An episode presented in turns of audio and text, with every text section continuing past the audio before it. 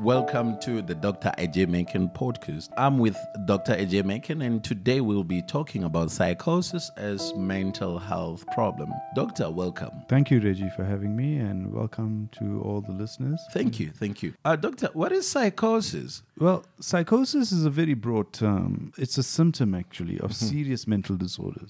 And it's basically characterized by this impaired relationship with reality as we might see it, rather than a disease in its own right. And there are groups of illnesses which disrupt the brain functioning to such an extent that it manifests as psychosis. So, a psychotic individual, a person who's experiencing the, uh, psychosis, thinks and has beliefs uh, which are different from reality. They are not based on reality. Their thoughts and perceptions are disrupted, and it makes them difficult to, for them to recognize what's real and not what's not. Patients will insist that the way they perceive the world is real, even though it's completely deluded and bizarre and out of keeping with how we, you and I, might see reality to be. So these disruptions generally manifest or experience as seeing, mm-hmm. hearing, and patients will describe having strange, persistent thoughts and manifest in weird behavior and emotions. Mm-hmm. So psychosis can be very frightening and confusing Mm-hmm. and cause people to experience it to such a point that they may even hurt themselves mm-hmm. or others. The, the manner you're mentioning it, uh, because a lot of people like using this word, you're psychotic, you're psychotic. And I wonder, how does it look like when it happens? What would be a typical example of a person who's who's suffering from this? So another way of looking at uh, psychosis, or say, let's look at a delusion, which is part of the psychotic realm, right? It's where you have a fixed belief, contrary to uh, evidence that to the contrary. So, for example, in an illness called schizophrenia, one of the most common uh, uh, psychotic symptoms is uh, auditory hallucination. So, a patient will insist that they're hearing a voice that no one else can hear that's instructing them to do things generally negative mm-hmm. or in saying to them that they will end their lives end the life of the patient or mm-hmm. the patient might even have to end someone else's life. Mm-hmm. And no matter how much you tell them that it's the mind playing tricks on them cannot accept it. So what i do tell patients eventually when, or even to families to explain to them the uh, the delusion is to ex- suggest it from in a from a visual perspective. So even though there's just you and I in this room, Reggie, hmm. and I insist there's a third person sitting there, and you say there's no one, it's just a chair. In my mind or visually, I can see someone sitting there, hmm. and no matter what you say, because I completely believe my mind to be real, I cannot take away from the fact that there's a third person in the room, and that would be seen as a visual hallucination. Mm-hmm.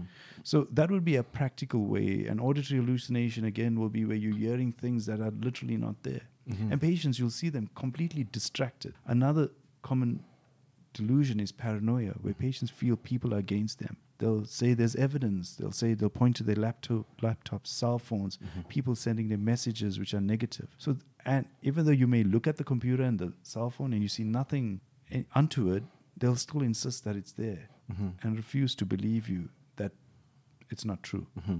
Fascinating you mentioning that. And nowadays, young people are experimenting with all these recreational drugs. And with social media having been the most viral form of communication, I'm just wondering what is the prevalence of this with, with all these things that are happening in the 21st century? So let's look at it broadly, mm-hmm. right? In the United States, approximately 100,000 young people experience psychosis each year. And as many as three people in 100 people will have an episode at some point in their lives. Hmm. Most of these will be first affected in the late teens and then into the early 20s.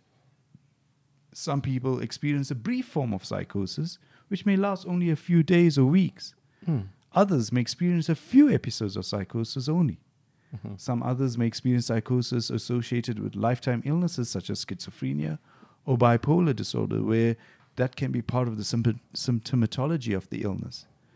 So, those are that's the incidence prevalence, and with the advent of substances, mm. we definitely see an increase in psychosis. Mm-hmm. You mentioned social media. Social media in itself doesn't cause psychosis, mm-hmm.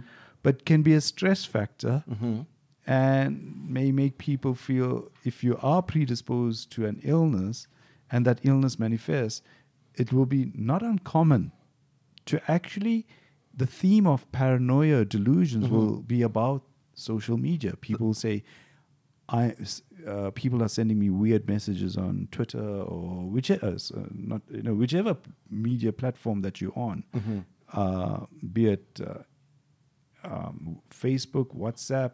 You know, people will say it's manifesting, and as much as you're not on social media, say there's weird messages being sent.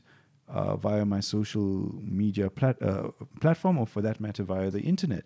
In fact, you may say, wait a minute, did this not exist before the advent of the internet? Interestingly, people would then say it would be the television sending them uh, messages, or the radio in older days, where or the telephone. So it is interesting the themes, as much as the technology has now been incorporated into the delusions. Previously, would be more dated. In from a South African context, people would complain uh, delusions in terms of paranoia that uh, you know in a very traditional sense someone is doing black magic and it can be across cultures where various cultures might believe in black magic as such as people doing uh, various uh, rituals to do th- negative things against people back then that would be the nature of paranoia as we're finding with more modern uh, as we grow more modern as we might argue technology plays the theme of the paranoia It seems it's quite prevalent amongst young people. Well, I think with the use of drugs and all these things that are available at their disposal. And one would ask, uh, what are the symptoms of this for people to be able to differentiate whether someone is experiencing this due to what they might have used or might have viewed somewhere. Yeah, just to distinguish between symptoms of psychosis and what what might be just normal human experience in their own human endeavors. So let's let's let's understand psychosis eh, because it can mean a lot of things in terms of the symptoms, right? And what you'll find is that uh, someone who's psychotic will have their own unique set of symptoms hmm. and experiences according to their circumstances. So as I said, someone who's exposed to technology more may have that t- theme more present. Hmm. But we find that there's generally four main symptoms generally associated with a psychotic episode. Hmm. And as I said earlier, hallucinations would be number one in terms of what is a hallucination? It's a sensory perception mm-hmm. In the absence of an actual stimuli. Hmm. So the person perceives something that doesn't really exist, yet it can occur in any one of their senses, mm-hmm. right? You may have a visual hallucination, so colors, shapes, people or animals that don't exist and may be, may be seen, or you may take on whatever you may be comfortable with, be it zombies or something generally. It generally is negative in nature. Hmm. In terms of sound, you might hear voices that are angry, unpleasant, or sarcastic. Touch is interestingly a common hallucination. You feel you're being touched when nobody's there or insects are crawling on your body. We we refer to that as a tactile hallucination. Hmm. And a smell would be what we again call olfactory, mm-hmm. usually quite strange and generally unpleasant odor. Hmm. And we get what we call a gustatory hallucination, which is taste. And yet, patients will complain of having an unpleasant taste in their mouth. One of the common ones uh, patients will describe is uh, blood or even feces, for that matter. Other types of psychotic symptoms is a delusion. Again, as I said, it's a false belief or impression that is firmly held, even though there's, it's contradicted by reality and what is considered generally true. And it's generally what we'll find inconsistent with the person's culture and is considered irrational because sometimes some delusions may be in keeping with someone's culture. If an entire community believes in the concept of uh, what would you say, doing rituals for appeasing forces that are beyond our control, it might be appropriate within that culture. But if that culture doesn't necessarily allu- uh, obey that kind of belief, mm. that it's it would be seen as delusional. Mm. And sometimes it's very important to get what we'll call collateral. That means get information from the patient's family and friends to figure out whether that's in keeping with a belief mm-hmm. or something completely contrary to the culture. Mm-hmm. But interestingly, as well, some patients will pick up a cultural belief which uh, and in forms of a delusion which the family has given up on and sees it as uh, uh, odd, yet will accept it as being part of a culture within the community that they haven't lived by and therefore needs to be accepted. So it can have some interesting repercussions from a treatment perspective when the family is involved and they feel, although the patient might be seen by the doctors as delusional, they see it as appropriate. And there's various types of delusions. The paranoid delusions, where the person is duly uh, is unduly suspicious of an individual or an organization, Mm-hmm. and sometimes will believe that they're plotting or causing some harm against them. For example, they refuse to be in the presence of family because they believe the family wishes to poison them. Mm. Then the other one, which uh, is quite interesting, is the delusions of grandeur. And here the patient will have a clearly false but strongly held belief that they have some special power or authority. In fact, they believe that they're some world leader or have the power to bring back people from the dead or can heal people. And this, interestingly, can be quite commonly experienced, for example, during a bipolar episode. Mm. Other symptoms patients will present with is confused, I'll call it, or distracted thoughts, where when acutely ill, the patient will describe uh, disturbing, confused, disruptive patterns of thinking. Everyday thoughts that led us to live normal lives becomes disjointed and Mhm. nonsensical. Mm. And these might include uh, rapid and constant speech, and their thinking becomes literally disordered or disorganized, jumping from unrelated between unrelated topics, making strange connections with thoughts between thoughts, and you'll find that it seems quite bizarre, and Mhm. the patient will come across as nonsensical in how they are explaining themselves, and you will attempt to understand them, but just doesn't not coherent Mhm. in, in in their thinking, and patients will also may experience a sudden loss in the tr- train of thought, and they'll suddenly pause for no reason in conversation or activity, and then continue again, Mm. completely oblivious to the fact that it's maybe seen as inappropriate. Another symptom we'll describe is the lack of insight. Mm. Yeah, they a patient will be totally unaware that their behavior is in any way strange or their delusions or hallucinations are not real. They'll completely argue for their version of reality Mhm. and re- cannot recognize that their behavior is delusional or bizarre. Mm. And they lack the self uh, awareness to recognize it in themselves or in others. Mhm. So, for example, in, in terms of that, a patient in a psychiatric ward may argue that their fellow patients are mentally unwell, but they are perfectly normal, normal even though they may claim to be the King of England. Mhm. Mhm. Um, what are the causes of this? Because I, I can only think, I mean, um, as an African, um, things like witchcraft, people believe in that. And I mean, people start running around. Somebody is trying to do that on them. And uh, obviously, with with all these um, young people consuming drugs and all that, um, one might think, oh, this might potentially um, predispose them to something like this. But what what are the causes of of, of this this mental health problem? So, along the lines of what you asked, is that if someone uses drugs and they become psychotic, generally the argument put forth sometimes by family or even the patient is that my friend has been using, or friends, I use drugs with my friends. They're not psychotic, or how dare you accuse me of being that way? So, uh, different people react to these various potential causes in different ways. Mhm. And we still don't completely understand the causes. You know, each case of psychosis is different. It's not currently possible to precisely identify who's likely to develop it. We're still learning and w- how and why it develops.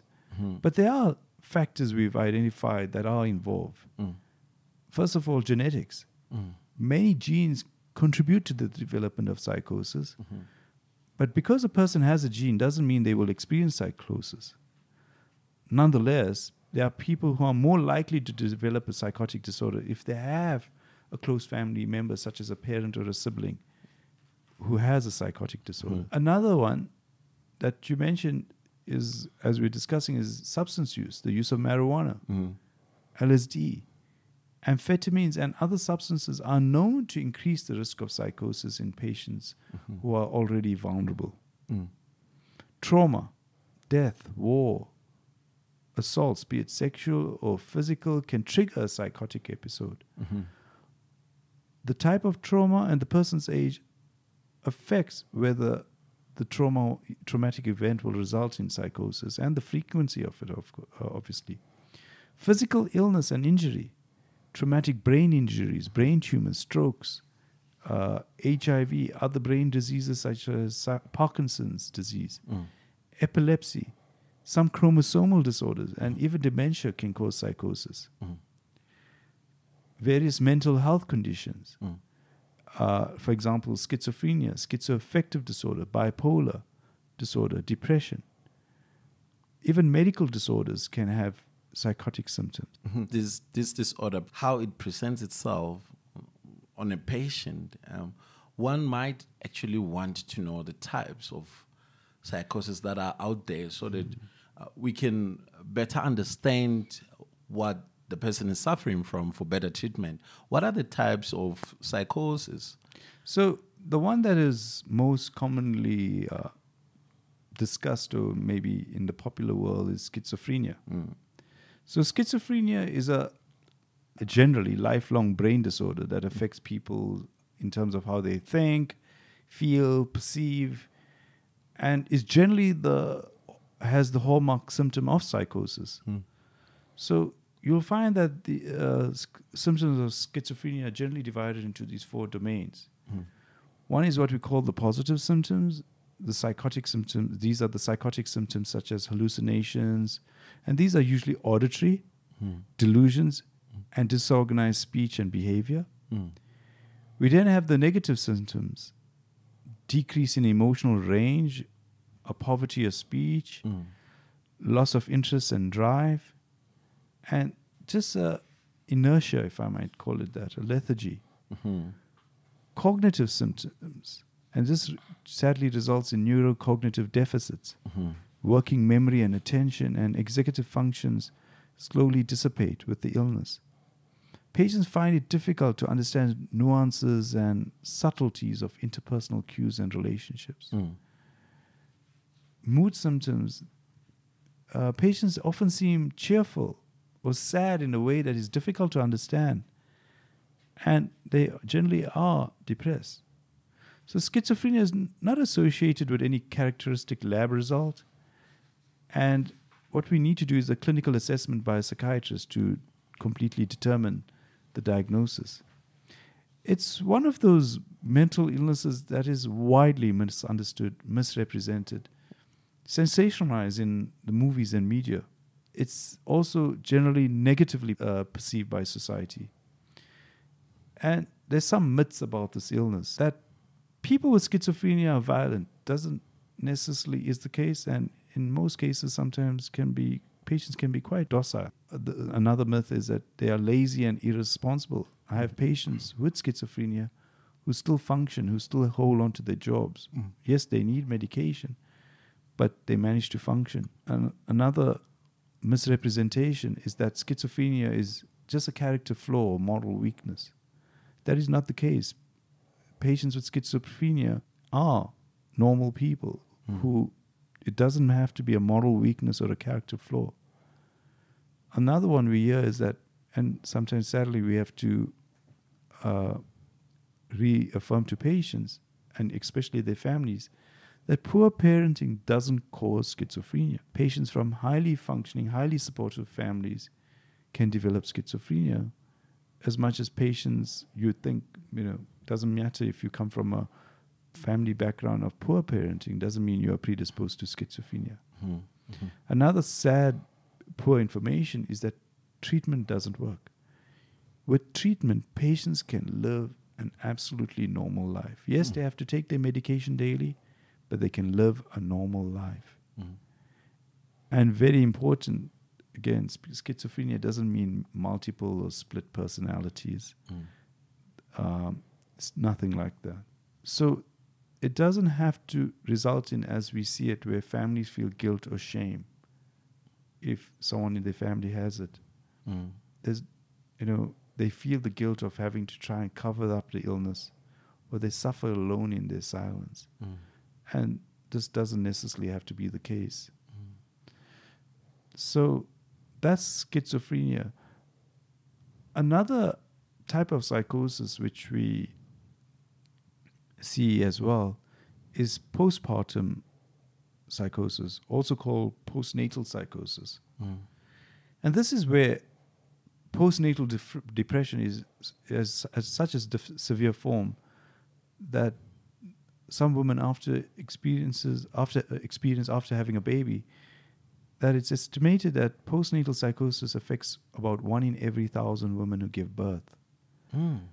Yeah, so it's most commonly occurs during the first few weeks of uh, after delivery, and generally might affect a, la- a person who's predisposed to having a mental health condition or already has one, Mm. such as bipolar schizophrenia, Mm.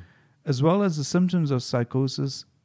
Symptoms of postnatal depression can also include mania, or for that matter, depression. Mhm. A third type would be substance induced, which we've been alluding to. Mm. And these can be caused by alcohol for that matter, where patients will resort to inappropriate behavior on an ex- alcohol after an alcohol binge. And I'm sure we've witnessed, observed people acting inappropriately Mm. due to alcohol. And as much as we joke about it, sadly, I've had a person who, a patient who uh, drank copious amounts of alcohol and was technically still in a work environment, even though he um, they had broken up for the day, and uh, acted inappropriately and lost his job as a result, uh, and couldn't recall what had happened, but he had gotten quite violent, as we know can happen due to alcohol. Certain illegal drugs, even some prescription drugs, including steroids and stimulants, Mm.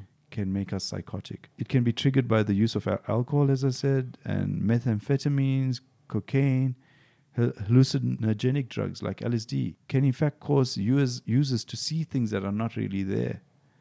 But generally, with drugs, fortunately, the effect is temporary. Mm. However, sometimes it takes a while to improve, Mm.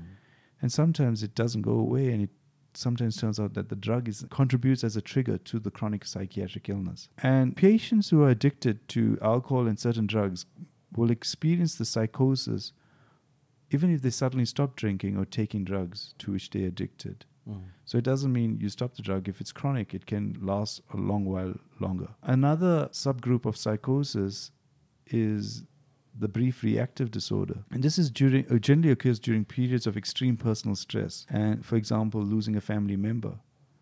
Mm. And gen- ho- generally most patients with brief reactive psychosis will recover in a few days or few weeks depending on the source of stress and treatment plays a role Mm. as well Mm. to uh, help eliminate the psychosis.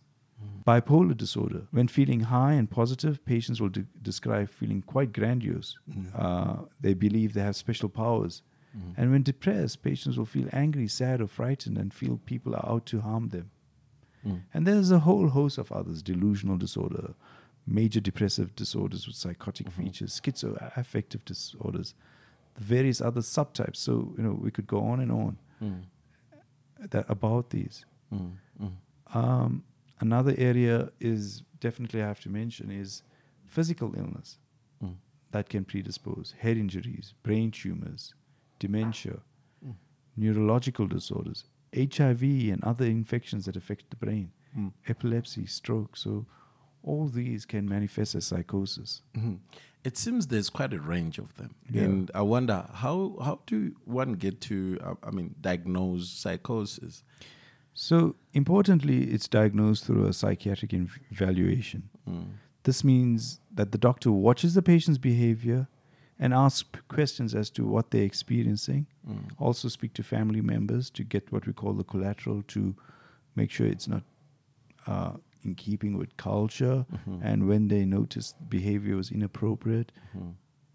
all these things assist. Mhm. Medical tests and x rays can also be used to exclude underlying illnesses that may be causing the symptoms. So, various tests, be it, be it blood tests as well, can assist us in uh, getting to the bottom of what may be going on with the patient. Mm-hmm.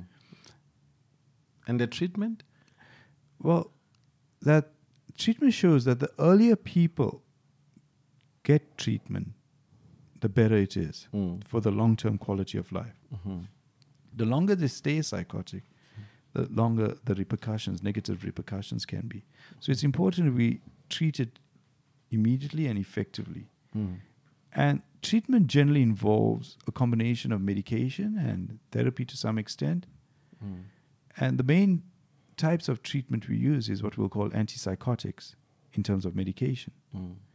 So, with these medications, these medications help reduce hallucinations and delusions and help patients think more clearly, rationally, logically. Mm.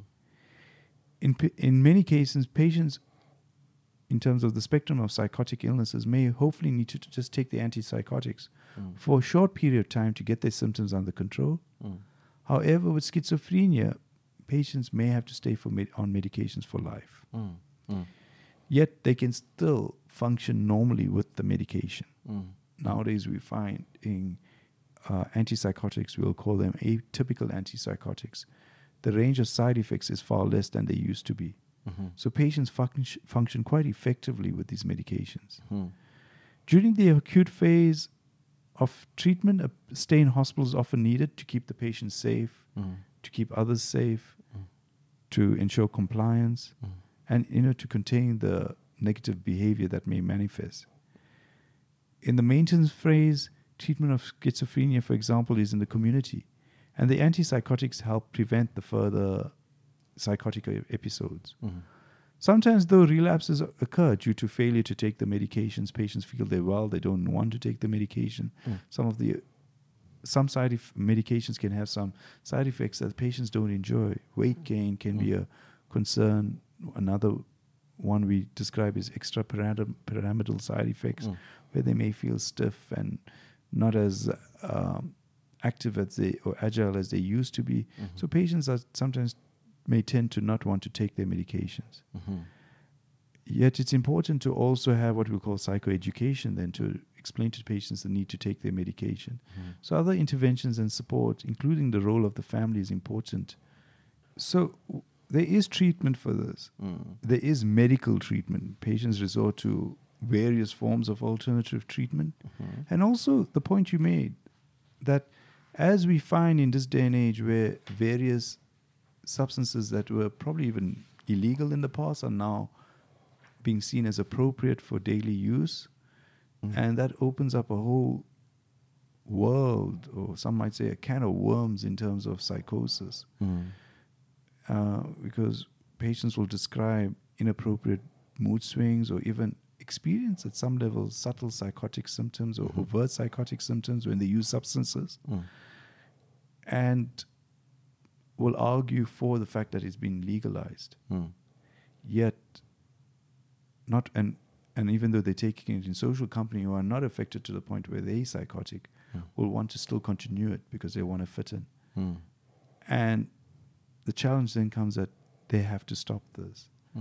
Mm. They have to stop the drugs because as much as it causes psychosis once, twice, or three times, and we give them the medication, each time we what we find is uh, as well is that each time a patient relapses and psychotic symptoms present, it's not like you just put the patient back onto antipsychotics and they improve. We find that we sometimes have to give more psycho- anti- antipsychotics, higher dosages of antipsychotics, Mm.